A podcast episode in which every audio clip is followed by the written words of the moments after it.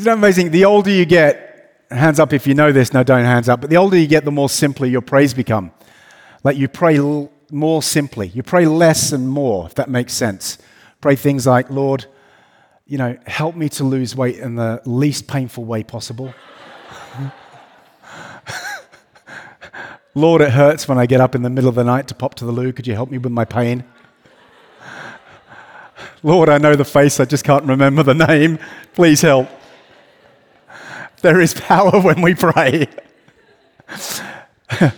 Prayer is the profound gift and privilege of communicating with the creator of the universe, who has created you and I for intimate, interactive, conversational relationship with him.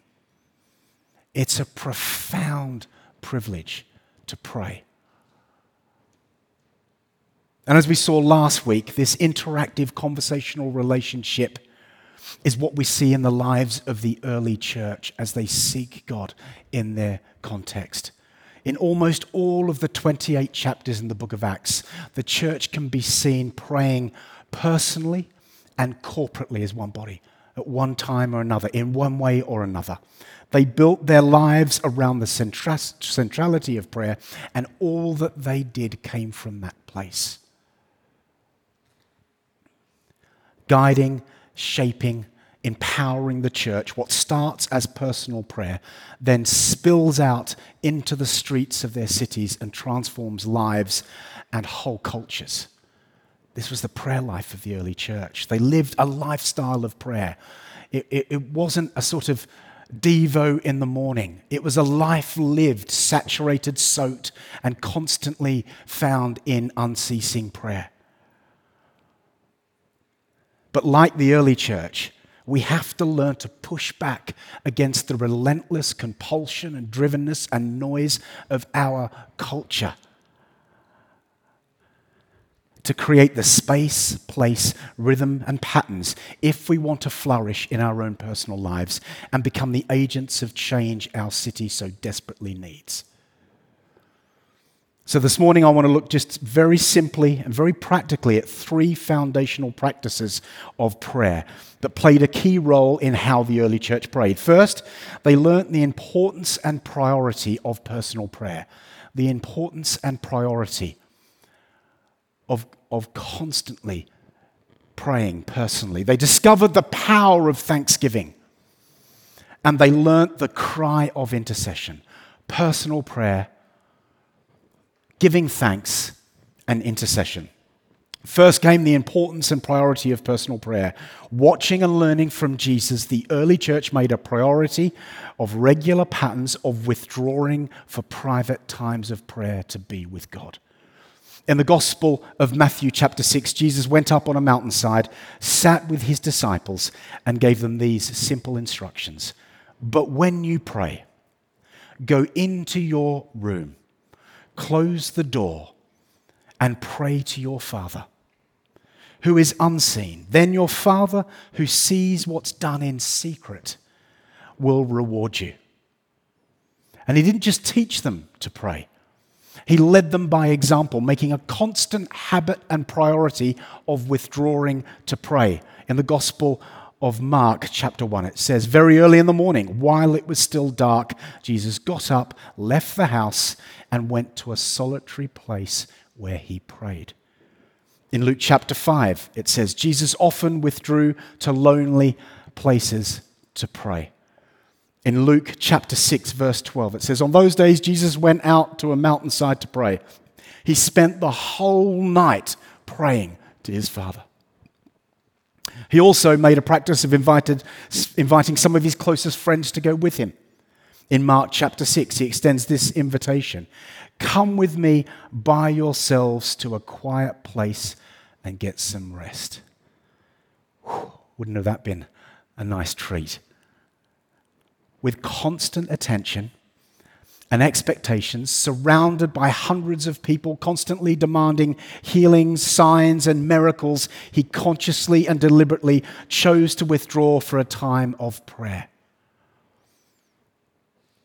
He modeled a rhythm of engaging and withdrawing, of doing and then being, of activity and then retreat. And this pattern of slowing down to go to a secret place to prayer is recorded over 40 times in the Gospels. Over 40 times, Jesus makes the deliberate choice to say no. And he withdraws to spend a quiet time with God. Not only does he teach us to have a secret time of prayer, but he models a different rhythm of life. It's not a frenzied rush from one place to another, but an intentional sacred pace that has prayer at its center. He was conscious of God's presence on him at all times. He lived a different rhythm, a different pace to the culture around him where he makes a priority of stepping away from all the noise, the crowds, the distractions to recenter himself in the Father's presence. The secret of Jesus' public ministry can be attributed, directly attributed to the amount of time he spent alone in the Father's presence. And if he has to do that, how much more do we? We have to be a people that learn how to withdraw from the culture around us and seek God's face. We have to withdraw to engage if our interaction with the world is to bear any lasting transformation and fruit. It has to come from a place of prayer. Without prayer, our faith and ministry in the world is powerless. One of the most essential foundation stones for our spiritual well being is a secret life of God where we build a relational history with Him, meditate on His Word, get to know His character, get to know His promises, get to know who He is, get to know who you are in Him and all that He's called you to be and do for Him. Get to know the words of love He wants to speak over you. Secure your identity in Him. This is where we will find spiritual flourishing. It's also, it's also where we'll find how to live out our faith in the world around us. There's a still point. There's a still point. Each one of us has a still point. An eye of the storm, where no matter what's spinning around us, we can find ourselves in that place. There's a secret place in God. It's not busy, it's not noisy, it's not anxious, it's not compulsive, it's not driven. And He is waiting there for you. For no one else. He's waiting there for you. And when we find that place, it's a game changer in the life of faith. It's a game changer in the life of faith. Everything changes. The wonderful writer A.W. Tozer puts it like this Only after all the noise has spent itself do we begin to hear in the silence of our hearts the voice of God. So we have to create the space, build the rhythm, go to the secret place, close the door, and build a personal, interactive, conversational history with God where we know Him and we know He knows us. And we do that over time. I've learned to build a little prayer. This is a little practical moment. I've got this space that I build every time I pray. They told me not to go under the curtain. Um, can't. Can I go? Can I duck? Will I disappear from screen? I'm just going to show you a little bit of what I've got going on in here. This is my little space that I've learned over the years to build. And I set it up every time I sit down to pray God's Word. Do you have a Bible that you're able to take around with you that you mark, underline, date, where you know that you know God has spoken to you over and over again and they're dated and marked? Do you have scriptures that you camp out in that God's held you in place through times of darkness, through the ups and downs of life?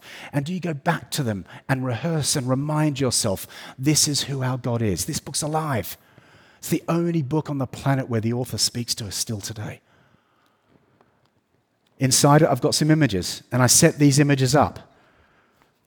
I've got an image of Rembrandt's Return of the Prodigal Son because I'm always a prodigal. Every time I seek after God's love outside of Jesus, I have to return to Him as a prodigal. I kneel before the Father and say, Lord, Here am I, messed up again. Would you please cleanse me, forgive me, wash me clean, set me straight? Let me feel your love. I've got an image of a shepherd reaching down for a sheep with an eagle flying over him. It was given to me in 1998. I'm that old. And it's an image that's held me through seasons of life. I have an image of the Sacre Coeur in Montmartre. That's about as good as my French gets, and even that's not proper French. But it's a cathedral on the hill in Paris, and we lived in an apartment, my wife and I, just under that cathedral when I met with Jesus, when he plucked me out of darkness, it happened in Paris. I know it's amazing, isn't it? Something like that can happen in Paris. The, sorry, darling. my wife's French. That was terrible. I'm in trouble when I get home. Can I come for lunch, somebody? you know what this reminds me every time I take it out? It reminds me of who I was when I met Jesus. It reminds me of just the, darkness and the lostness of my soul when I first met and encountered the love of Jesus. I put these out in front of me. I build this space out. I've got devotionals that I often dip in and out of. I have a cross that I was given to, by a, a monk in the desert of Egypt when I went for a retreat for a week. He'd been in silence for months and he led a retreat. He spoke for 30 minutes to 45 minutes, and then left us for the rest of the day trying to work out what on earth he just said because it was, it was a whole nother way, whole nother planet. And he gave me this cross. And I will spend mornings where I'm just sitting holding the cross, saying, Lord, help me. Lord, transform me. Lord, I thank you for the cross. Thank you for the gift of your Son. For I no longer live, but Christ lives in me. I want to live a cruciform life. And I just hold on to it as I pray. I hold on to it when I pray for my kids. I hold on to it when I pray for people I love. I've got a prayer rope from the, from the monastery of Mount Athos, Mount Athos in Greece, that a really good friend who I prayed with for 15 years gave me. It reminds me of that relationship. I've got a journal where I put some of my profound theological reflections.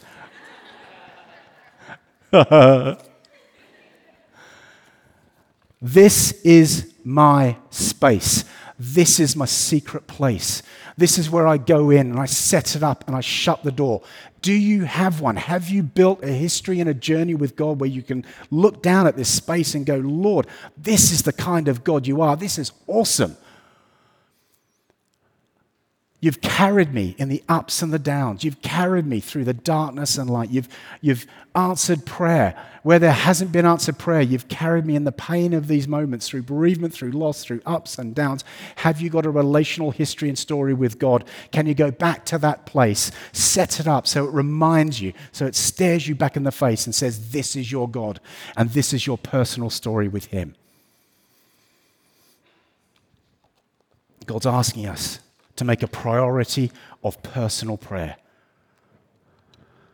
Some of us right now, he is asking, come with me to a quiet place, build a personal space of prayer, and be with him. Number two, the early church had discovered the power of giving thanks. Thanksgiving played a crucial role in the life of the early church.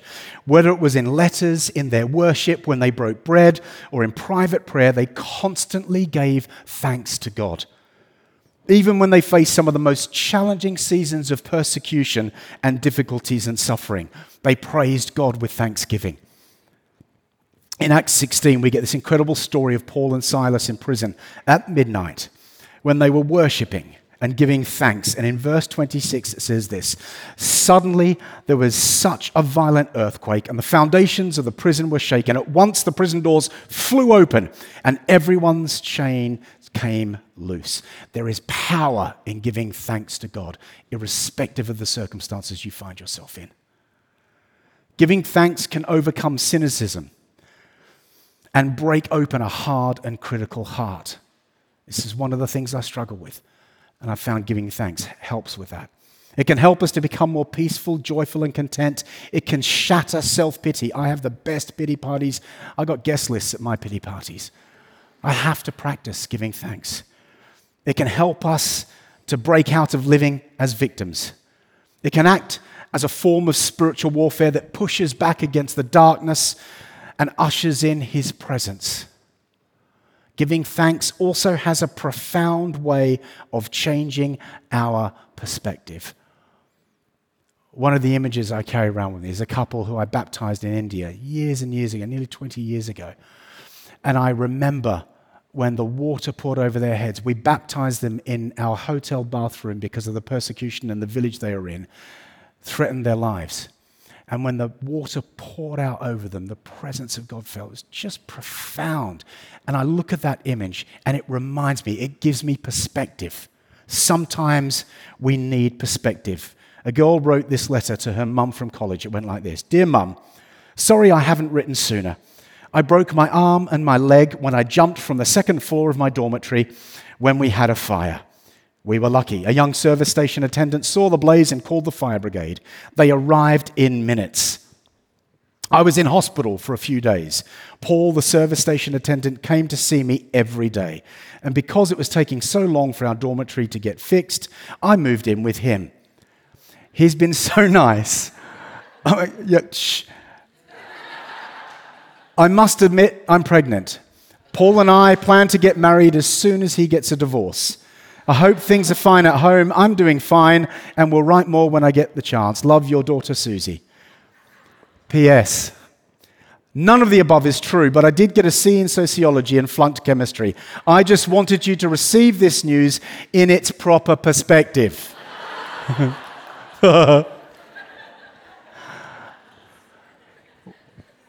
Sometimes we just got to get perspective.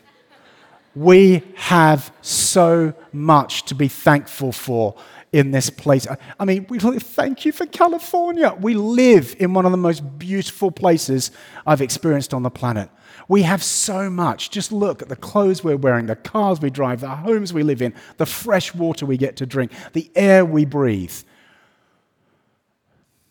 The power of giving thanks for simple things in life can give us really good perspective. And when we make a habit of giving thanks and reminding ourselves of who God is, His character, His promises, His faithfulness, something inside us shifts. Our hearts and thoughts get aligned with His, and we find ourselves starting to want to worship and praise Him. This is something Paul constantly practiced, even while writing letters to churches that he loved from prison. Listen to how he opens some of these letters. In Ephesians 1, chapter, uh, chapter 1, verse 3, he begins Praise be to God and our Father, our of Lord Jesus Christ, who has blessed us in the heavenly realms with every spiritual blessing from prison in Philippians, I thank God every time I remember you in my prayers for all of you. In Colossians, we always thank God our Father, our Lord, for our, um, we always thank God the Father of our Lord Jesus Christ when we pray for you. Paul had been run out of town, beaten, whipped, imprisoned, betrayed by friends, naked, cold, hungry, shipwrecked, and stoned because of his faith, but he never stopped giving thanks. It's the power of thanksgiving.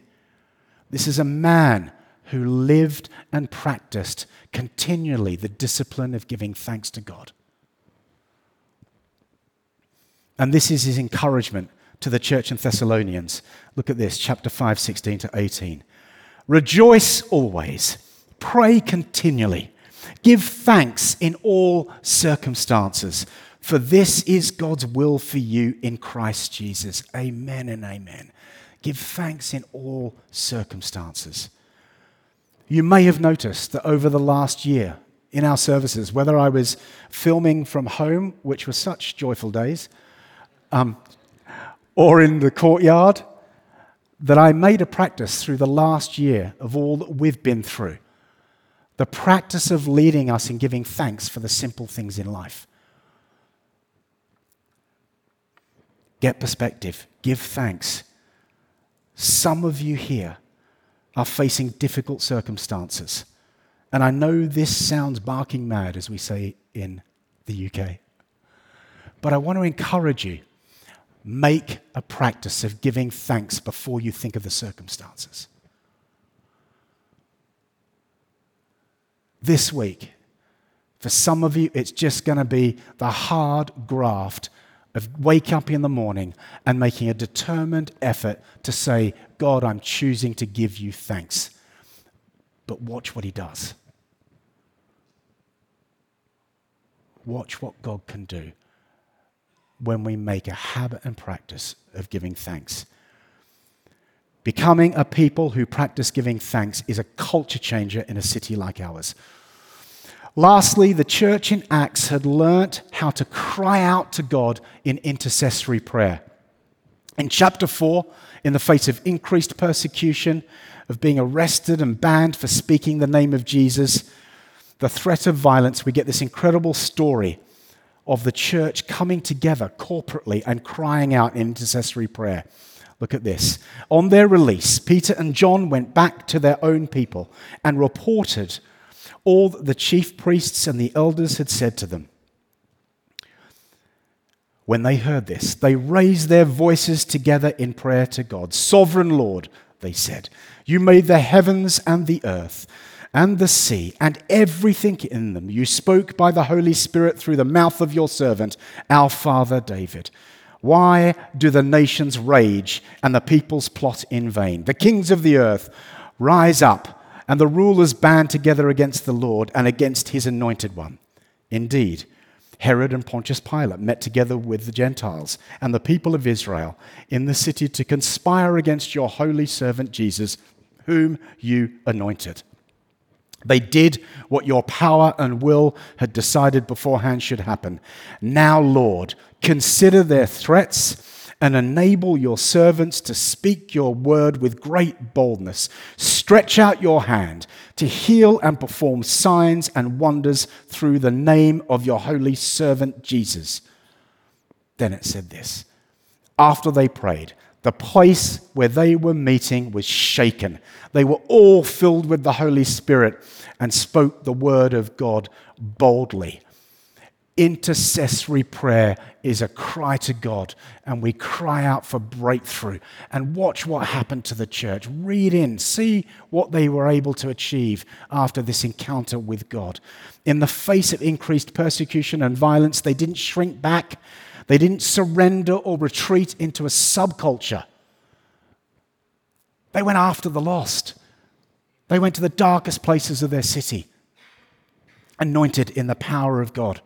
They raised their voice to God in intercessory prayer. The place was shaken, and they were all filled and spoke the word of God boldly. That's the kind of prayer meeting I want to be in. That's the kind of prayer meeting I want to see in this church. Intercessory prayer is when we stand in the gap on behalf of someone or a situation and cry out to God for breakthrough. It's like holding on to God's promises and character and power and a situation or issue and literally refusing to let go until we see the inbreaking of the kingdom. It's a place of spiritual warfare when we go to battle and push back the darkness over people's lives and our city.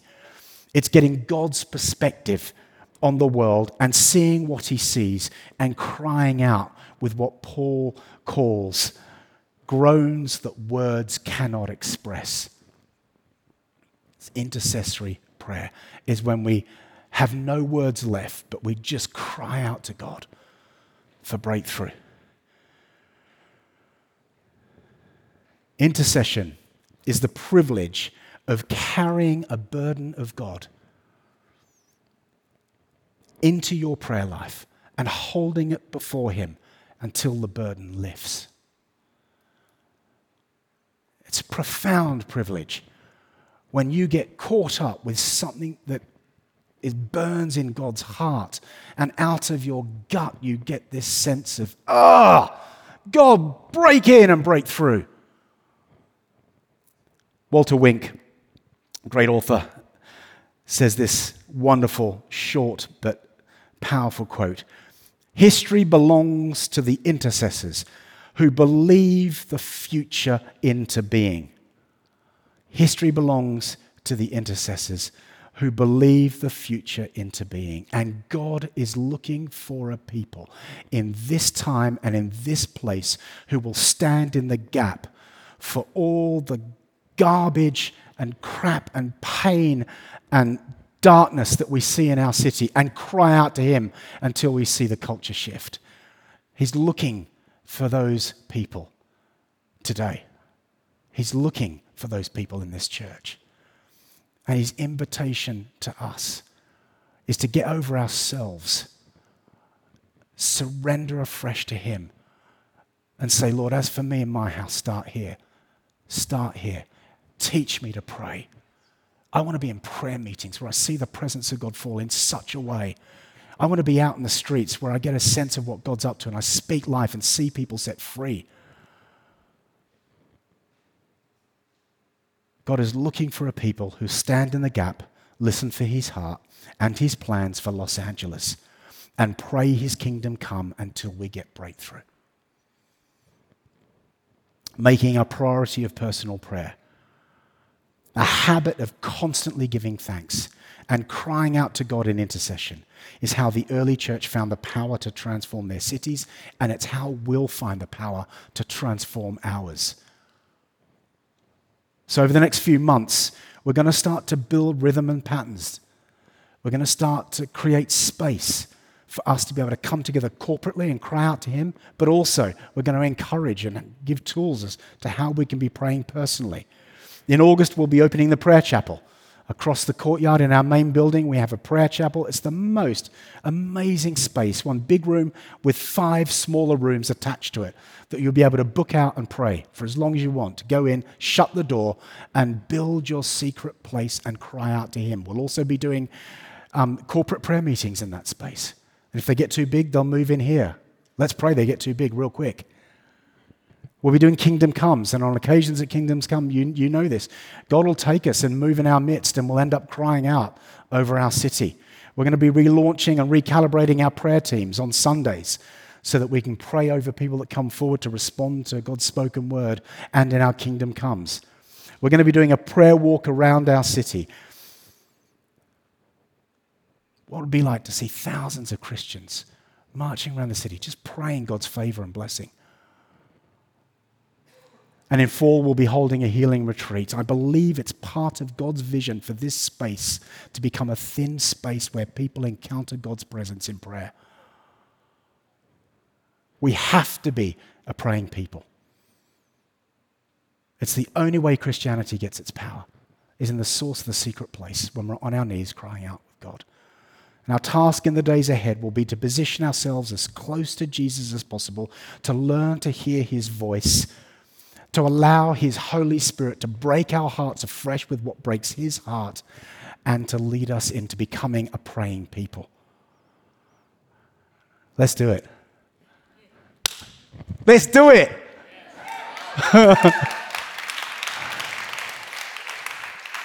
Let's stand. I'm going to invite us to pray right now.